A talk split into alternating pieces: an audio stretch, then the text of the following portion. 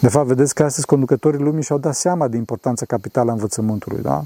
Și din cauza asta ne învață, mă rog, de fapt ne impun pe toate canalele ideologia lor, sub pretextul, desigur, libertății de alegere și de exprimare. Însă dacă nu alegi ce trebuie, așa, atunci ești etichetat antisistem și cenzurat. Adică e să se exprime, dar noi nu. E o problemă, frate, înțelegeți? Astăzi, astăzi se știe că un război ideologic este mult mai eficace și costă mult mai puțin decât un război armat.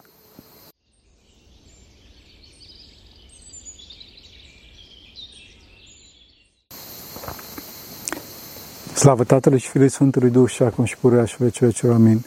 Pentru că cine Sfinților Părinților noștri, Doamne, este Hristos, Fiul Dumnezeu, milește pe noi. Amin. Dragii mei, aș dori astăzi să vorbesc despre preabunul domn și martir român Sfântul Constantin Vodă Brâncoveanu. Spun prea bun și pentru că se potrivește cu vorbirea din Duhul epocii în care a trăit Sfântul, însă se potrivește și cu Duhul Sfântului Constantin. Sfântul Constantin încă din copilăria sa a fost foarte apropiat de biserică și de crucea lui Hristos, de ce că a rămas orfan de tată la vârsta de doar un an. A avut cruce chiar de mic copil. Tatăl său se numea Matei Brâncoveanu, însă oamenii spuneau papa, care în greacă este apelativul pentru preot.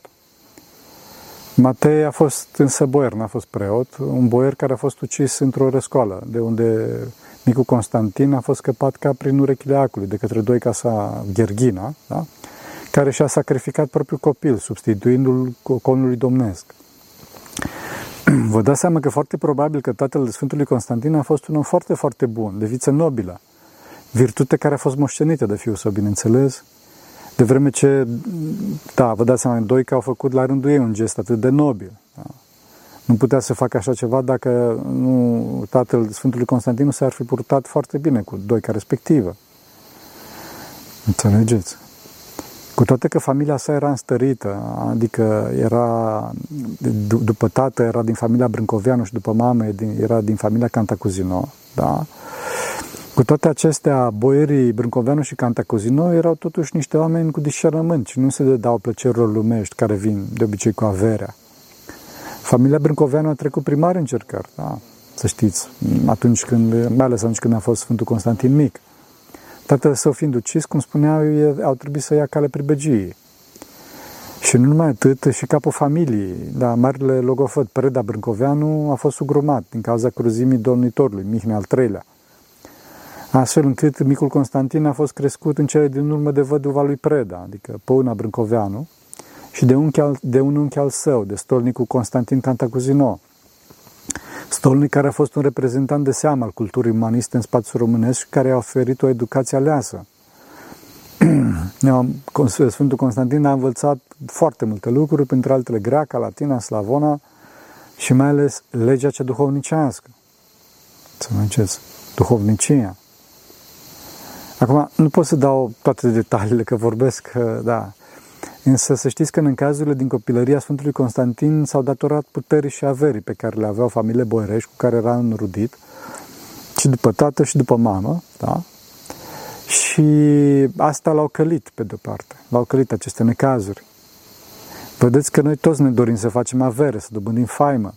Unii dintre noi doresc să, acea, să acceade la putere și ne gândim cu exaltare ce bine ar fi dacă am ajunge acolo.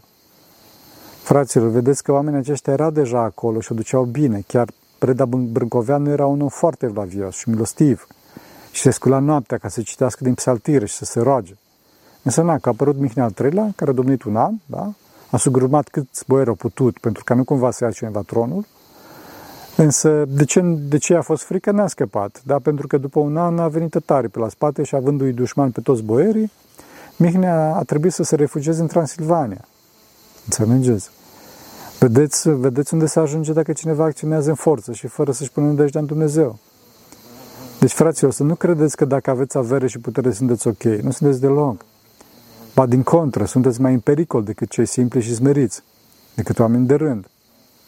De fapt, și pe Sfântul Constantin, tot din cauza averii și puterii, l-au detronat. Însă, mă rog, să nu anticipăm.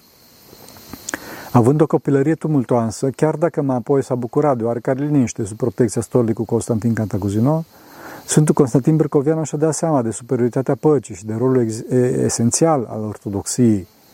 pentru câștigarea păcii, înțelegeți? Sfântul Constantin și-a dat seama că omul trebuie să câștige pacea și nu războiul. Și din cauza asta a avut ca scop în viață acest lucru, scop pentru care a devenit foarte abil și diplomat, însă sub bun al cuvântului. I-a murit și fratele, da? Și odată cu moartea fratelui său a devenit singurul posesor a unei averi considerabile. Însă, datorită faptului că era un bun cunoscător al ortodoxiei și, dincolo de asta, a culturii grecești și italiene, Sfântul Constantin și-a folosit averea pentru a promova duhovnicia și cultura, în pofida războiului. Înțelegeți? Sfântul Constantin avansează repede în treptele ierarhice datorită virtuților sale și când moare domnitorul Șerban Cantacuzino, Cantacuzino cu toate că tronul i-a fost oferit stolnicului Constantin Cantacuzino, fratele lui Șerban, da? acesta refuză la rândul său în favoarea protejatului său, adică a tânărului Constantin Brâncoveanu. Acum, ca să fim foarte exacti, nici Sfântul Constantin nu a dorit să acceadă la tron, pentru că, după cum el însuși nota într-o scrisoare către egumenul mănăstirii Brâncoveni, da? că el nu avea nevoie de domnie, de ce? Că era domn la casa lui. Da? Și mai ales se justifică în fața egumenului respectiv că a acceptat din dragoste de neam. Din dragoste de neam ca nu cumva să vină domn străin peste țară și să jegmănească pe cei săraci. Da? Înțelegi? După cum na, el însuși se scrie în scrisoare. Și cu adevărat, frate, să știți că domnia de 26 de ani a milostivului Domn a fost o domnie de mare înflorire a țării românești, domnie caracterizată prin protecția pe care Domnul o avea pentru români. Uneori Sfântul Constantin a ajuns, să știți, până la extreme pentru a-și proteja neamul. O primă extremă a fost plătirea de bir greu Imperiului Habsburgic și după aceasta alianța cu turci, cu tătari și cu curuții, da? cu, așa, cu maghiarii nesupuși, pentru a alunga pe austro-ungari din țara românească, pentru că era mai convenabil pentru români așa, adică cu turcii, decât jaful continuu pe care armata austriacă l-ar fi făcut în țara românească. Astfel, Sfântul Constantin a pornit o ofensivă contra austriecilor și bătălie, bătălia de la Zărnești a fost cu ajutorul lui Dumnezeu o victorie zdrobitoare pentru români. Slavă lui Dumnezeu!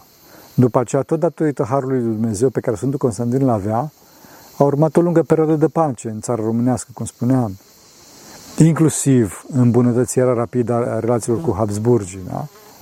De ce? Pentru că aceștia aveau nevoie de informații din țara românească despre mișcările turcilor. Atunci Sfântul Constantin, cu diplomația și rugăciunea sa, reușește cu ajutorul lui Dumnezeu să mute frontul dintre turci și austrieci înspre vest, da? astfel încât țara românească să nu mai fie, să nu mai fie teatru de război, știi? și să scape de greutățile pe care le aducea acest statut de câmp de luptă. Înțelegeți? Și Sfântul Constantin a reușit să, să evite război pe teritoriul țării românești până când s-au stabilizat relațiile între turci și austrieci. Da? E vorba de tratatul de pace de la Karlovița. O altă extremă la care a recurs Sfântul Constantin erau darurile foarte generoase acordate turcilor. Numai și numai, de ce? Pentru a asigura stabilitatea și pacea în țară. Chiar ce l-au numit Altân Bey, adică prințul, prințul uh, aurului. În această perioadă de pace se dezvoltă foarte mult viața duhovnicească și cultura, chiar dacă oamenii aveau oarecum de suferit din cauza dărilor pe care turcii le impuneau. Trebuie să știți, fraților, că în cei 26 de ani de domnie, Sfântul Constantin Bârcoveanu s-a dovedit un gospodar desăvârșit și bun administrator al avuției țării. Foarte, foarte bun domn. Da? Și poporul l-a prețuit enorm pentru asta. De ce? Pentru că a instaurat o epocă de prosperitate și pace. Și domnitorul a inițiat o activitate foarte așa amplă de construcție, și religioasă, dar și laici. Da. E, și domnitorul a, a, era foarte, foarte, avea un, cum se spune așa, era un foarte fin, avea foarte mult bun gust și a îmbinat armonios în arhitectură, în pictură, în sculptură, da? a îmbinat tradiția autohtonă, stilul neobizantin și de inovatoare ale renascentismului italian. Într-un nou stil, caracteristic, da? celebru stil, brân, stil brâncovenesc, stil care, stil care a continuat cu mult după trecerea Domnului Sfântului. Înțelegeți? Sfântul Constantin Brâncoveanu și-a, și-a asumat și rolul de protector al tiparului și a școlilor din țara românească, evident, dar și din Transilvania, fraților fiind unul din donatorii școlii românești din Șcheii Brașovului. Sfântul s-a înconjurat de niște personalități de cultură din țară și de străinătate foarte, foarte pregnante, da? A susținut financiar și diplomatic pregătirea tinerii generații de cadre în școlile europene. Înțelegeți? În acest context, în 1689, cred, l-a dus de la Istanbul pe Sfântul Antimivrianu, un om de, de o rară înțelepciune și sfințenie, dar viitorul mitropolit al Ungrovlahiei, da? sub îndrubarea căruia s-au tipărit numeroase cărți românești, românești, grecești, slave și chiar arabe, fraților. Chiar și turcești și georgiene, dacă înțelegeți, dacă țin bine minte. Acum că tot vorbim, trebuie subliniat rolul Sfântului Antimii Virianu în prăpășirea culturii române, la mare sfânt, să știți.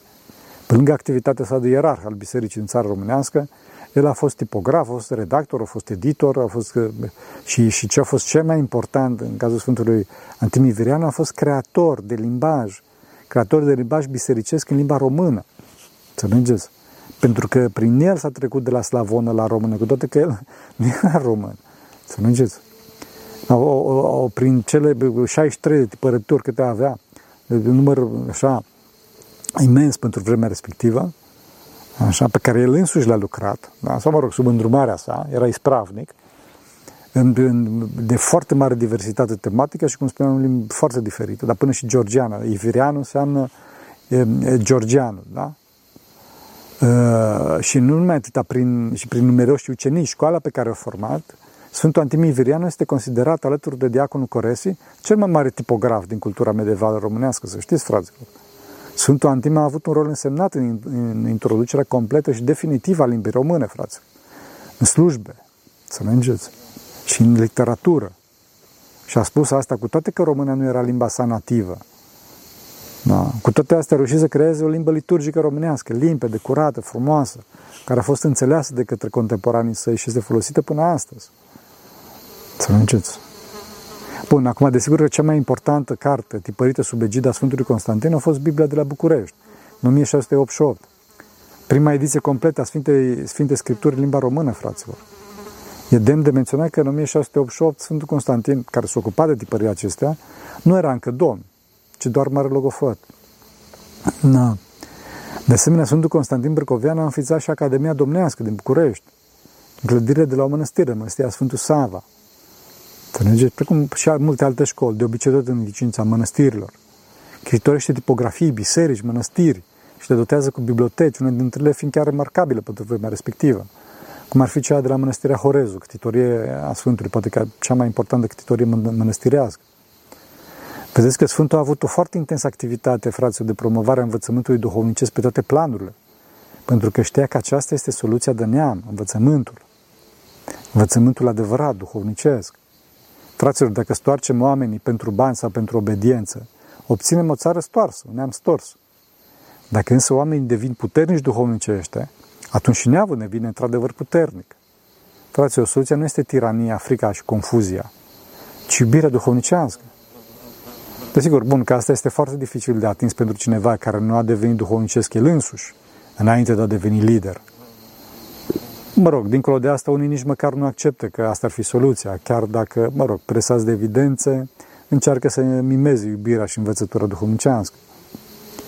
De fapt, vedeți că astăzi conducătorii lumii și-au dat seama de importanța capitală a învățământului, da? Și din cauza asta ne învață, mă rog, de fapt ne impun pe toate canalele ideologia lor, sub pretextul, desigur, libertății de alegere și de exprimare. Însă dacă nu alegi ce trebuie, Așa, atunci ești etichetat antisistem și cenzurat. Adică e să se exprime, dar noi nu. E o problemă, fraților, înțelegeți? Astăzi, astăzi se știe că un război ideologic este mult mai eficace și costă mult mai puțin decât un război armat. Prin război ideologic poate cineva să fabrice consens și să genereze rezultatul scontat fără, fără să verse sânge, fraților, și fără ripostă și generează rezultatul scontat mult mai bine și generează rezultatul scontat în, în, toat, în toate alegerile. Începând de la alegerile economice, da, adică ce să cumpărăm, produsele lor și mai departe, și terminând cu alegerile sociale și, bineînțeles, politice. Prin război ideologic se minimizează posibilitatea răscoale și a complotului. Astfel au ajuns astăzi să impună ideologii halucinante, fraților. Păcate grave legate de trup și nu numai care sunt așa după fire, ci și împotriva firii. Înțelegeți? Și nu mai atât că sunt păcate grave, ci prin, ideo- prin război ideologic sunt văzute și drept virtute. Păcatul trece de virtute. Ferească Dumnezeu. Apropo de Dumnezeu, să știți că Dumnezeu nu se lasă batjocorii fraților și vădește păcatele șocante pe care acești oameni le comit în spatele, mă rog, în spatele reflectoarelor pe care ne le pune în ochi. Când spun că vedește Dumnezeu, chiar la asta mă refer, adică la faptul că Dumnezeu face lucruri în așa mod că n-ai cum să te opui și măciuca lui Dumnezeu vine de acolo de unde nu te aștepți. Unde nu te aștepți. De exemplu, a apărut acum un film care se numește Sound of Freedom, Sunetul Libertății, în traduce cu Jim Caviezel în rolul principal, cel care a jucat pe Iisus Hristos, pe Domnul nostru Iisus Hristos. Frați, e un film foarte emoționant și foarte bine făcut despre traficul și traficanții de copii, care bineînțeles că este astăzi o problemă foarte, foarte mare, să mergeți, foarte mare, dar despre care însă nu se vorbește oficial. Cum trebuie să știți că filmul a explodat în popularitate, chiar dacă mulți dintre cei de la putere, inclusiv presa mainstream, din vest, bineînțeles, încearcă să-l discrediteze pe cât posibil. Și asta de ce? Pentru că cei care controlează mass media se simt vizați. Se simt vizați și asta, atenție, fără ca filmul să fie agresiv contra elitelor care fac trafic de copii, care or fi, să mergeți. Țineți minte pe Epstein, celebr, Epstein. Bine cum doriți să pronunțați. De fapt, filmul este făcut foarte, foarte delicat și foarte bine simțit.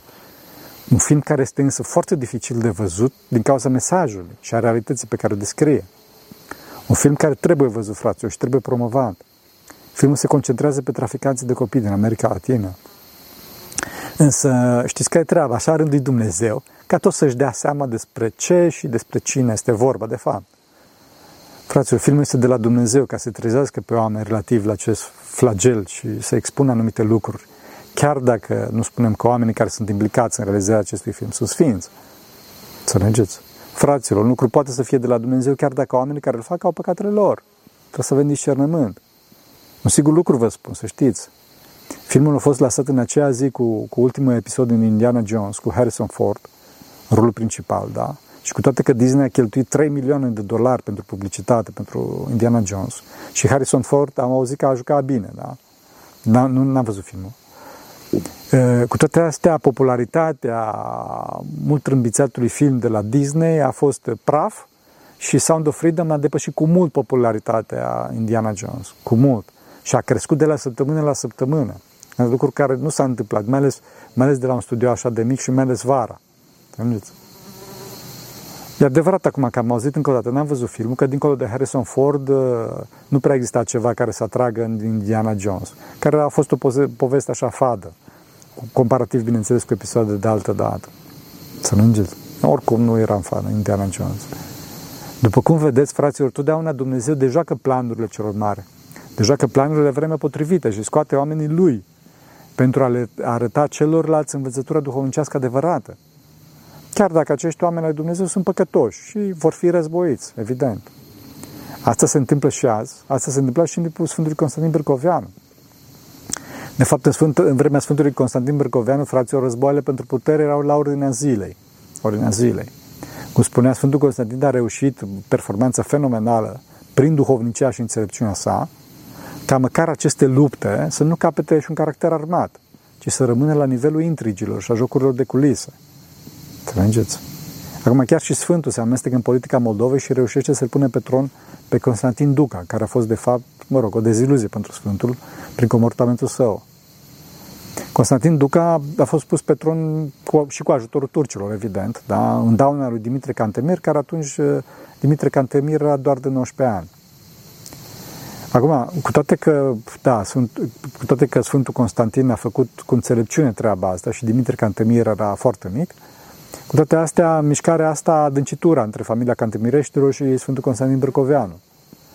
Acum lucrurile se complică când Dimitrie Cantemir ajunge totuși pe tron. Da? Și ajunge pe tron cu misiune expresă din partea turcilor să spioneze pe Sfântul Constantin. Și ca și cum situația nu ar fi fost destul de complicată, Dimitrie Cantemir o face și mai dificilă pentru Sfântul Constantin. De ce? Pentru că primul lucru pe care îl face este să se alieze cu rușii. Astfel, țara românească este prinsă ca într-un clește între rușii din nord și turcii din sud. Da? Pentru că era evident că otomanii o să recurgă la represalii pentru a-l pedepsi, al pedepsi pe Constantin, pe Dimitrie Cantemir, care era trădător, da. Să înțelegeți. Țara românească avea o, o, o libertate foarte fragilă în vremea respectivă, fiind un stat vasal de foarte mult timp. Înțelegeți? Foarte mult timp și nu avea armată, era, nu se putea apăra. Iar pe de altă parte, Sfântul Constantin Brăcovean trimisese mai de mult o scrisoare rușilor, care deja intraseră în Moldova pentru a se lupta cu turcii, pentru a se lupta cu turcii, scrisoare în care Sfântul Constantin promitea țarului că o să aprovizioneze cu mâncarea armata rusă. Da. Țarul îi mulțumește și trimite ca plată 300 de pungi de galbe.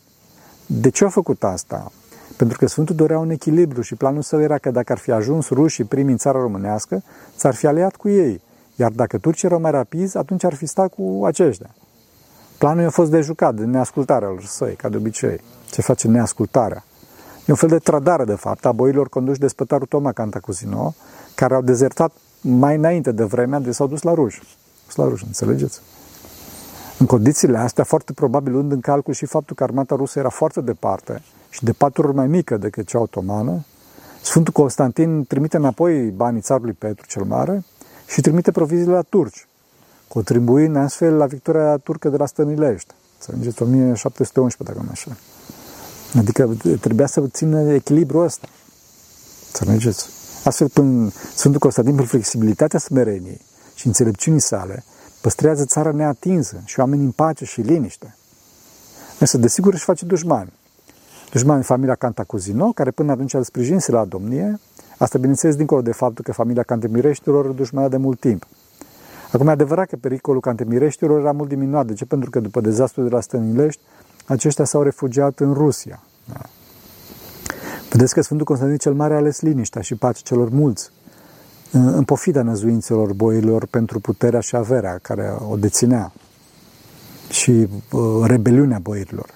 Și boierii, desigur că au complotat ca să răstoarne. Acum, uneltinile boierilor în care un rol principal îl juca chiar stolnicul Constantin Cantacuzino, cel care îl pusese pe tron, dacă țineți minte, și care exist, exercitau foarte mare influență în politica externă, au dus până la urmă la schimbarea atitudinii turcilor și la mazilirea, adică la detronarea Sfântului Constantin și la execuția sa, dinpreună cu cei patru băieți și cu sfetnicul Ianache, precum și distrugerea familiei care a plecat în pribegie. Desigur că toate averile lor au fost confiscate, acesta fiind unul din principalele motive, dacă nu principalul motiv al mazilirii. Oricum, capetele de acuzare se concentrau asupra averii lui și mai puțin asupra presupuselor relații pe care le avea cu rivalii Imperiului Otoman. Chiar circulau legende de comoară și așa mai departe. Vedeți, fraților, că dacă averea i-a permis să facă atâtea, tot averea i-a dus și sfârșitul. Acum, Sfântul Fraților nu s-a tulburat când a fost mazilit și nici, când, și, nici, și nici nu a căzut din iubirea sa. Pentru că era om duhovnicesc, era om sfânt și nu era pentru bani. Și Sfântul a pus gând bun, chiar și în această situație dramatică, vă dați seama. Zicând despre Ștefan Cantacuzid care complotase cu tatăl lui, cu stolnicul Constantin, ca să accede la tron zicând de, de, de, de Ștefan Cantacuzino, când a venit cu nesimțire să ia tronul, a zis că e mai bine ca domnia să fie încredințați lui decât unui străin. Mare smerine, fraților, mare smerine. Asta arată că Sfântul avea o mare măsură duhovnicească, fraților. Și ăsta era testul care arată că în lupta pentru tron nu era vorba de lăcomia sa, a Sfântului Constantin, ci de altora. În principal, da, a turcilor, ok, care măreau continuu dările și care într-un final nu au putut să-și stăpânească pofta și l-au omorât și pe Sfântul și pe băieții lui. I-au omorât pe copii, de ce? Ca să nu mai aibă următor la tron, înțelegeți? Sfântul a avut mulți copii, a avut o familie numeroasă, cinci băieți și șapte fete. Și cu toate acestea nu a fost împiedicat să aibă o intensă activitate duhovnicească. Ba din contră. Trebuie să știți că familiile cu mulți copii sunt foarte binecuvântate, fraților. Dacă oamenii doresc doar un singur copii, cum mulți doresc treaba asta, trebuie să știți că acela devine dificil de crescut. E foarte greu de crescut un singur copil. De ce? Din cauza singurătății sau și a egoismului. În timp ce mai mulți frați se ajută între ei și este mult mai ușor cu darul lui Dumnezeu. Familia va fi mult mai puternică dacă sunt atenți la duhovnicie, frații și părinți, înțelegeți? Trebuie totuși, da, aici o, trebuie totuși ca mama să aibă discernământ, să-i responsabilizeze puțin pe copii, să se crească între ei. Acum, trebuie să spunem că în acest context, că oamenii care, care nu au copii din voia lui Dumnezeu, adică nu dă Dumnezeu copii, se întâmplă acest lucru. De ce? Pentru că, în general, Dumnezeu dorește ca acești oameni să se concentreze mai mult pe viața duhovnicească. Pe viața duhovnicească, înțelegeți? Cel mai dificil va fi pentru oamenii care pot, însă nu doresc să aibă copii. Pentru că aceștia se pun contra lui Dumnezeu. Dumnezeu dă de viață. Și de ce ei vor fi niște oameni lipsiți de viață, niște oameni triști, fără legătură vie cu Dumnezeu. Acum, vedeți că turcii știau că piața de temelie a vieții și a succesului Sfântului Constantin era legătura cu Dumnezeu. Era credința ortodoxă. Și din cauza asta, într-un final, i-au zis că o să grațieze și pe el și pe copii, pe oricine, de fapt, din familia lui, care renunță la credința ortodoxă strămășoască. Sfântul, din contră, și-a îmbărbătat copiii să nu se lepede, să nu se lepede de credință și să stea tare în aceasta. Pentru că ortodoxia a fost și este singura avere pe care au avut-o și l-a mai rămas. Sfântul Domn și voievod Constantin Brâncoveanu le-a vorbit atunci fiilor direct despre exemplu Domnul nostru Isus Hristos, spunându-le să nu bage de seamă de moarte, ci să privească la Hristos, Mântuitorul nostru, care a răbdat pentru noi și cu ce moarte de ocară a murit, ca să învieze după aceea. Să creadă tare în, într-un Hristos și să nu se miște, nici să se clătească din credința lor pentru viața și lumea aceasta. Acestea a fost adresate fără compromisuri pentru toți copiii lui, însă mai ales pentru Sfântul Mucenic Matei Brâncoveanu, fiul cel mai mic al voievodului, căruia era frică săracul, era foarte mic. Neputincioși în fața măriției sfinților, care erau de neclintit în fața morții, asta chiar dacă turcii chinuiseră pe prizonieri, ca să determine să spună unde au averile și să se lepe de Hristos, turcii au tăiat capetele tuturor copiilor în fața uh, domnitorului, începând de la cel mai mic până la cel mai mare. Pe tot ce tăiat în fața lui, pe dați seama. Ce înseamnă să, să-ți vezi copiii murind în fața ta. Dar văd o stat, o stat neclintit în, în, în credința lui Hristos. Mare martir, fraților. Grecii n-au așa ceva. Grecii n-au împărat, împărat martir, să știți. Acum, într-un gest de neputincioasă încrâncenare care le arată caracterul lor barbar, mă rog. Turcii au purtat capetele celor uciși în sulițe, în sulițe așa, vârful suliței prin oraș. Și asta s-a întâmplat chiar dar dormirea Maicii Domnului, fraților. Chiar când Sfântul împlinea 60 de ani, pentru că Sfântul s-a născut de Maica Domnului. Și vedeți că Maica Domnului a făcut cel mai mare dar posibil, adică victoria mântuirii prin cununa martirajului. Domn, domnilor, Iisus Hristos i-a dat cununa de voievod și în cer, după cum i-a dat și pe pământ. În cer însă este veșnică și nestricăcioasă, ferită de intrigi și mâhniri. Astfel, fraților, dacă se pare că pe pământ înving forțele întunericului, victoria finală este tot a lui Hristos cel înviat. După cum se și vede în istorie. Vedeți că Sfântul Constantin a, a rămas în istorie și a apărut într-o perioadă foarte dificilă, în care țara românească era fără armată, un stat vasal Imperiului Otoman și total expusă marilor puteri, care, mă rog, mari puteri, Rusia, Polonia, Austro-Ungaria și Turcia, vă dați seama. Da. Și toate, toate aceste mari puteri care erau la granița țării românești, toate aveau interese la Dunăre. În această situație, Sfântul Constantin, care știa că este domn peste un popor mic, dar nu secundar, a avut înțelepciunea și flexibilitatea smerenii să, după, să adopte o politică abilă, de neutralitate veghetoare, strategie care a adus un avânt de neimaginat țării românești vreme de 26 de ani, fraților.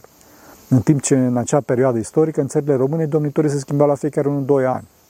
Și, mă rog, cu bătălii, cu omor, cu tot felul. Și l-a avut pace, 26 de ani, frate, slavă Lui Dumnezeu, să ne ajute Sfântul. Astfel a reușit să mențină echilibru într-un complex de inferioritate, între, între un complex de inferioritate, că asta vreau să spun. Vedeți că noi astăzi avem complexul ăsta de inferioritate care zice că tot ceea ce din țară e prost, tot ceea de în afară e bun. Sfântul nu a avut complexul ăsta. Și pe de altă parte, Sfântul nu a avut nici acea mândrie pătimașă cu accente de ultranaționalism și triumfalism. O formă, mă rog, de egoism, așa că noi suntem, cum să spun, și toți ceilalți sunt proști. Nu, fraților. Nu, tre- nu trebuie să avem egoism ascuns sub dragostea de neam. Trebuie să ne iubim neamul, dar în Hristos. În Hristos. Cu Hristos putem să facem totul. Înțelegeți? Toate ne, toate ne sunt cu putință în Hristos care ne întărește, după cum spune Sfântul Apostol Pavel. Sfântul Constantin a reușit să evite ambele extreme, adică și complexul de inferioritate și triumfalismul, pentru că era smerit și cu viață sfântă. Și vedeți că pe Sfântul Constantin Brâcoveanu lui l-au trădat și l-au detronat. Da? Nu atât turcii. Fraților, cheia este unirea, este curajul. Curajul de a iubi concret pe Hristos și ne a iubi concret neamul și să nu ne urâm între noi, fraților. Să nu ne tărdăm între noi. Dragostea de Dumnezeu și dragostea de neam, fraților. Asta ne salvează. Vezi că Moldova, imediat după Dimitrie Cantemir, turcii au pus un domn grec, Fanariot. în țara românească, imediat după Sfântul Constantin, a venit pentru foarte scurt timp Ștefan Cantacuzino, fiul, fiul, fiul stolnicului Constantin Cantacuzino, care amândoi clevetiseră pe Sfântul Constantin la turci. Da? Și din cauza asta l-au impus pe Ștefan la tron turci. Domnia sa nu a durat mult însă, nici măcar doi ani, pentru că a fost mazilit și ucis de către turci, din împreună cu alți membri ai familiei. De ce? Dar datorită faptului că imediat ce a fost pus pe tron de către turci, Ștefan s-a dat cu Habsburgi. Și, fraților, omul nu a avut cap. Înțelegeți? și au plătit în funcție cu, cum să spun, după, după răutatea lui. Și după asta Turcia a impus și în țara românească conducător grec fanarios, trăind de neam. Astfel, fraților, începe în istoria țării române una dintre cele mai chinuitoare perioade, să zic așa, perioada domnitorilor greci, străini de neam, perioada fanariot, care au impus niște dări foarte mari, foarte multă corupție, o întreagă poveste. Da? Deci, fraților, iubirea de neam, fraților, iubirea de neam. Vedeți că turcii care s-au umplut de bani și cei care i-au lăsat tronul au dispărut în negura istoriei sau au lăsat o amintire negativă, pe când flexibilitatea smerenie care vine din dragoste de Dumnezeu și de țară l-a făcut pe Sfântul Constantin să fie o stea luminoasă în istoria neamului, un exemplu de noblețe, înțelepciune și iubire de neam pentru noi toți. Nu știu dacă știți, acum moaștele Sfântului Constantin Brăcoveanu sunt în biserica Sfântul Gheorghe Nou din București, care e ctitoria Sfântului și se află chiar la kilometru zero, la kilometru zero al României. Poate că a îngăduit Dumnezeu ca să se întâmple asta, ca să ne spune că și Sfântul ar trebui să ne fie un exemplu kilometru zero, un exemplu de comportament tuturor, mai ales conducătorului neamului, neamului românesc. Să ne ajute Bunul Dumnezeu cu rugăciunea Sfântului să fim vrednici următori. Vă mulțumesc că ați avut noblețea să stați cu mine până acum.